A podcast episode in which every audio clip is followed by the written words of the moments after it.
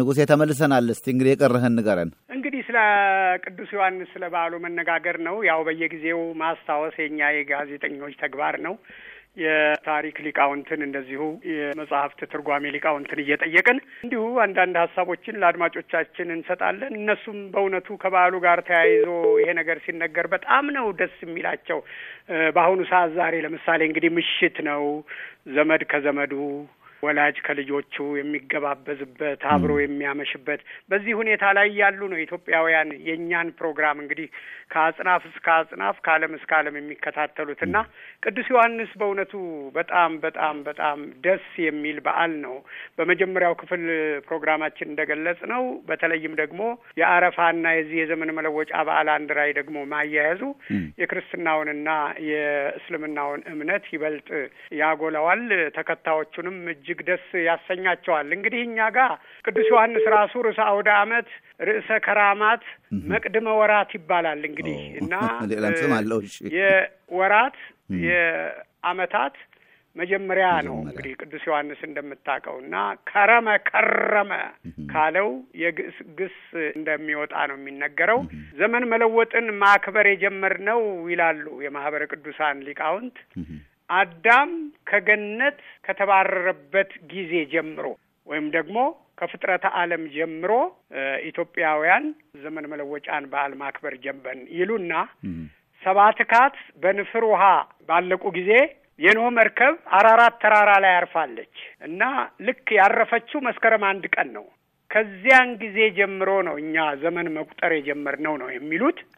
ያን እንደውም የአሁኑ የታሪክ ተመራማሪዎች ሊቃውንት በተለይም በቅርቡ አዲስ መጽሐፍ የጻፉት ፕሮፌሰር ፍቅሬ ቶሎሳና ባለፈውም ዶክተር ጳውሎስ ሚኪያስ ሲገልጹ የኢትዮጵያ ታሪክ ሶስት ሺህ ሳይሆን ሰባት ሺህ ነው እያሉ አጉልተው እየጻፉ ነው እና አራራት ተራራ ላይ ባረፈች ጊዜ ዘመን መቁጠር የተጀመረው ከዚያ ጊዜ ጀምሮ ነው ይላሉ እና ከፍ ያደርጉታል በዓል። በነገራችን ላይ አራራት ተራራ የፕሮፌሰር ፍቅሬ ቶሎሳን መጽሐፍ ሳይ አራራት ተራራ የሚገኘው ጎጃም ውስጥ ነው እያሉ ያስደስቱናል ፕሮፌሰሩ። እዛው ድረስ ሄደው እሳቸው ብቻ ሳይሆኑ ሌሎችም የውጭ ሰዎች ቦታውን እንዳዩት ቦታው በረዶ የማይዝ በትክክል መርከብ ሊያሳርፍ እንደሚችል የኖህ መርከብ እዛ እንዳረፈ እንደተረጋገጠ የመኖች እኛ ጋ ነው ይላሉ አራራትን። የእነሱ ግን ሲታይ ደግሞ መርከብ የሚያሳርፍ አይደለምና በኢትዮጵያ ነው የሚገኘው አራራት ተራራ እያሉ በዚህ በአዲስ ዓመት ዋዜማ የኦሮሞንና የአማራን ምንነት በሚተነትነው መጽሐፋቸው ውስጥ ገልጸውታል። ወደፊት እንግዲህ ይህንን ስምንነጋገርበት ይሆናል። ራሳቸውን አቅርበን ለማዋየት እንሞክራለን። ለበዓሉ የተሰጡትን ስሞች ዝርዝር እናያለን። ቅዱስ ዮሐንስ፣ ርዕሰ አውደ ዓመት፣ እንቁጣጣሽ እንደዚህ። እስቲ ደግሞ የበዓሉን ስሞች በተመለከተ አንዳንድ ገለጻ አድርግልን ንጉሴ፣ በመጨረሻው ውይይታችን። በጣም ጥሩ። ይህ እንግዲህ ዘመን ወቅቶች አሉ። ለምሳሌ መጸው፣ ጸደይ፣ ሀጋይ፣ ክረምት የምንላቸው አሉ። እነዚህ ወቅቶች የተወሰነ ዘጠና አንድ ዘጠና አንድ ቀናት አላቸው።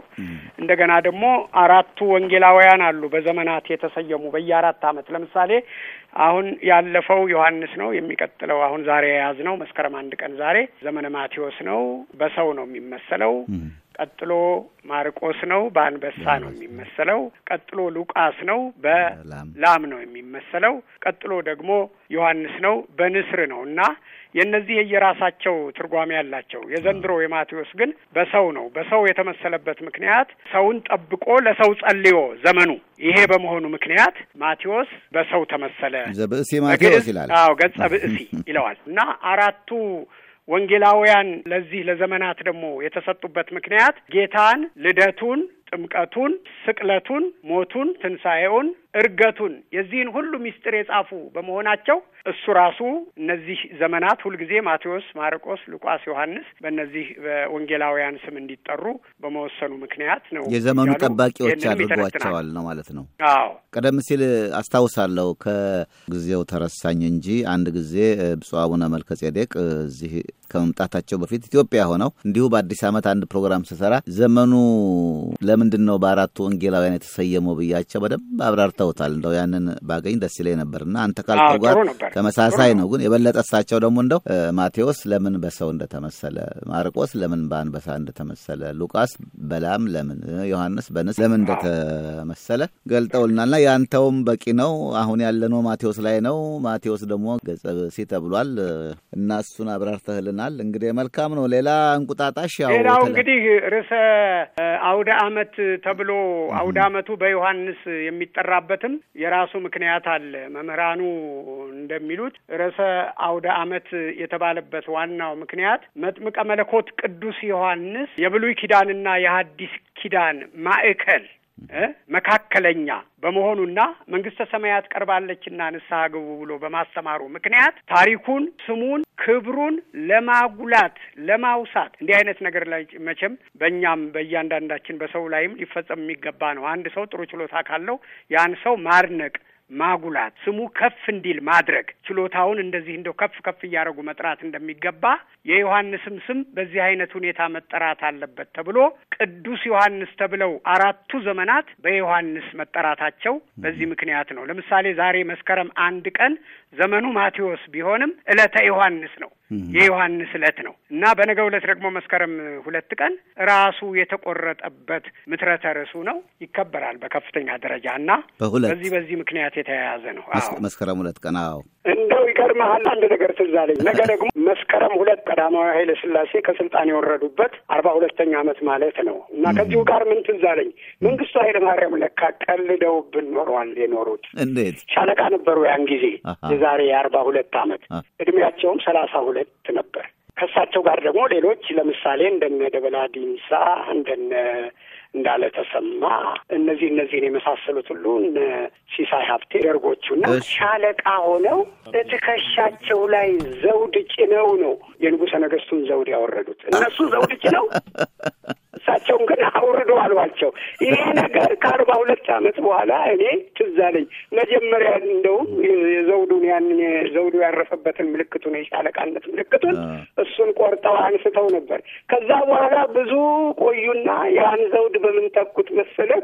ዘውድ በሌለው አንበሳ እንደው አድማጮች በዚች ነገር ላይ እንዲነጋገሩ ነው እና ለካ ኮሎኔል መንግስቱ አስታወስከን እያልኩ ሰሞኑን ይኸው አሁንም በቅዱስ ዮሐንስ ጠላ ይህን ነገር አንስቼ እየቆዘምኩ ነው ከአይምሮ ጋር። መልካም ነው። መልካም በዓል ንጉሴ ከነ ቤተሰብ በዓሉን እንግዲህ በተድላ በሐሴት እያከበርን ነው። በእውነቱ በአሁኑ ሰዓትም እዚሁ ቤታችን ቁጭ ብለን አንዳንድ ነገሮችን እየተጨዋወትን ስለ በዓሉ ታሪክ እያወራን ያለ ነው። መልካም ነው። ጥሩ በዓል ነው። ለእናንተም እንደው ለአድማጮቻችንም በየጊዜው ደግሞ አስተያየት ለሚሰጡን አድማጮቻችን ፕሮግራም በተላለፈ ጊዜ ሁሉ ስልክ እየደወሉ ለሚያበረታቱን እንደው ሁሉ ከፍ ያለ ምስጋና እንዲሁም ደግሞ በዓሉ የሕይወት፣ የጤና፣ የሰላም፣ የፍቅር በዓል እንዲሆንላቸው የተመኙት፣ የፈለጉት፣ ያሰቡት የተሳካ እንዲሆንላቸው እንመኛለን። እኔም ቤተሰቤም ለአንተም እንዲሁ መልካም ሰላም የበዓል የጤና በዓል ይሆንላችሁ ይሆንልህ። አሜን አሜን። አመሰግናለን። መልካም አዲስ ዓመት።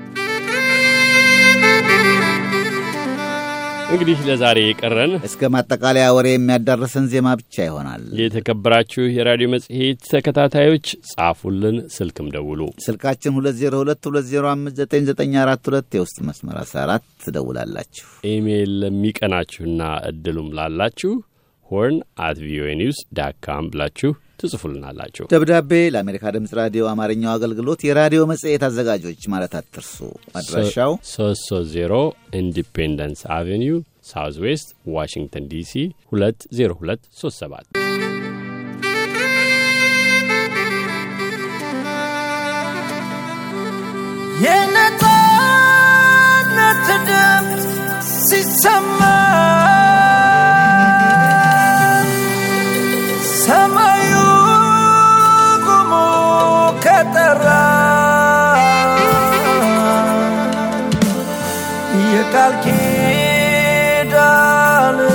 ምድር ነች ኢትዮጵያችን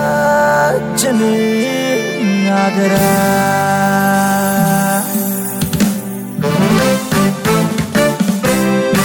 ላንሳው ላንሳው ሀገሬ ስምሽን ላንሳው ላንሳው ላንሳው ደግሜ በከበረ ላንሳው ላንሳው ኢትዮ ኢትዮጵያ ስምሽን ላንሳው ላንሳው ላንሳው እናቴ ክብርሽን ላውሳው። አረንጓዴ ቢጫ ቀይ አርማሽ ነፃነት ነው ለሚሰማሽ። እና ያለን ሰሜን ሳይነጋ ይመጣል ያቀን ተከብሯል ኢትዮጵያ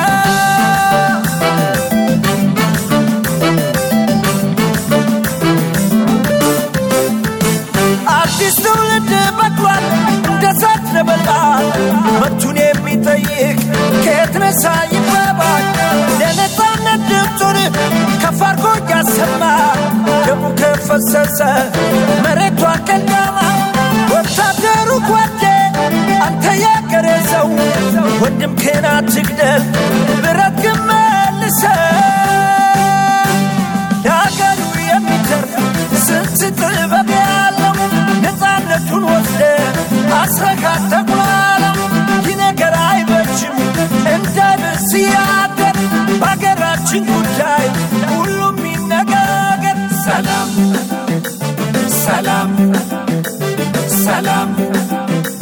ሰላም ሰላም ለምንወዳት ሰላም ለሀገራት ሰላም ፍቅር ሰላም ሰላም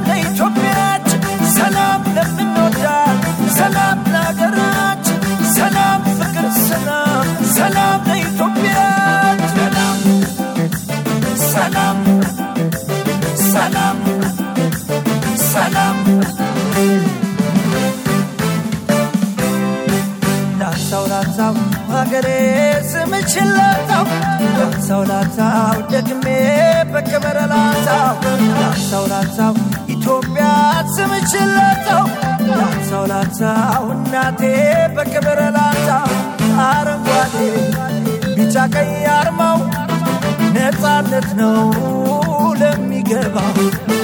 ትታያለሽ ሰሜን ሳይነጋ ይመጣል ያቀን ተከብሯል ዋላ አገሬ።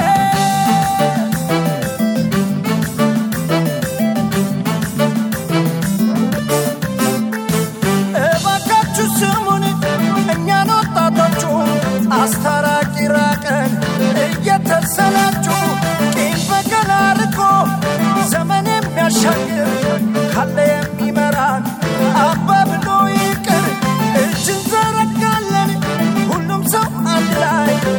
ለኢትዮጵያ አንድነት በዘር ሳንለያ እስኪ እንመካከር በሀገራችን ሸንጎ ለሚመጣው ትውልድ ተስፋ ተሰንቆ አንድ ሀገር አንድ ሕዝብ ሆነን እንደ ጥንቱ ኢትዮጵያን ለማዳን አሁን ነው ሰዓቱ። ሰላም ሰላም ሰላም ሰላም ሰላም ለሀገራችን፣ ሰላም፣ ፍቅር፣ ሰላም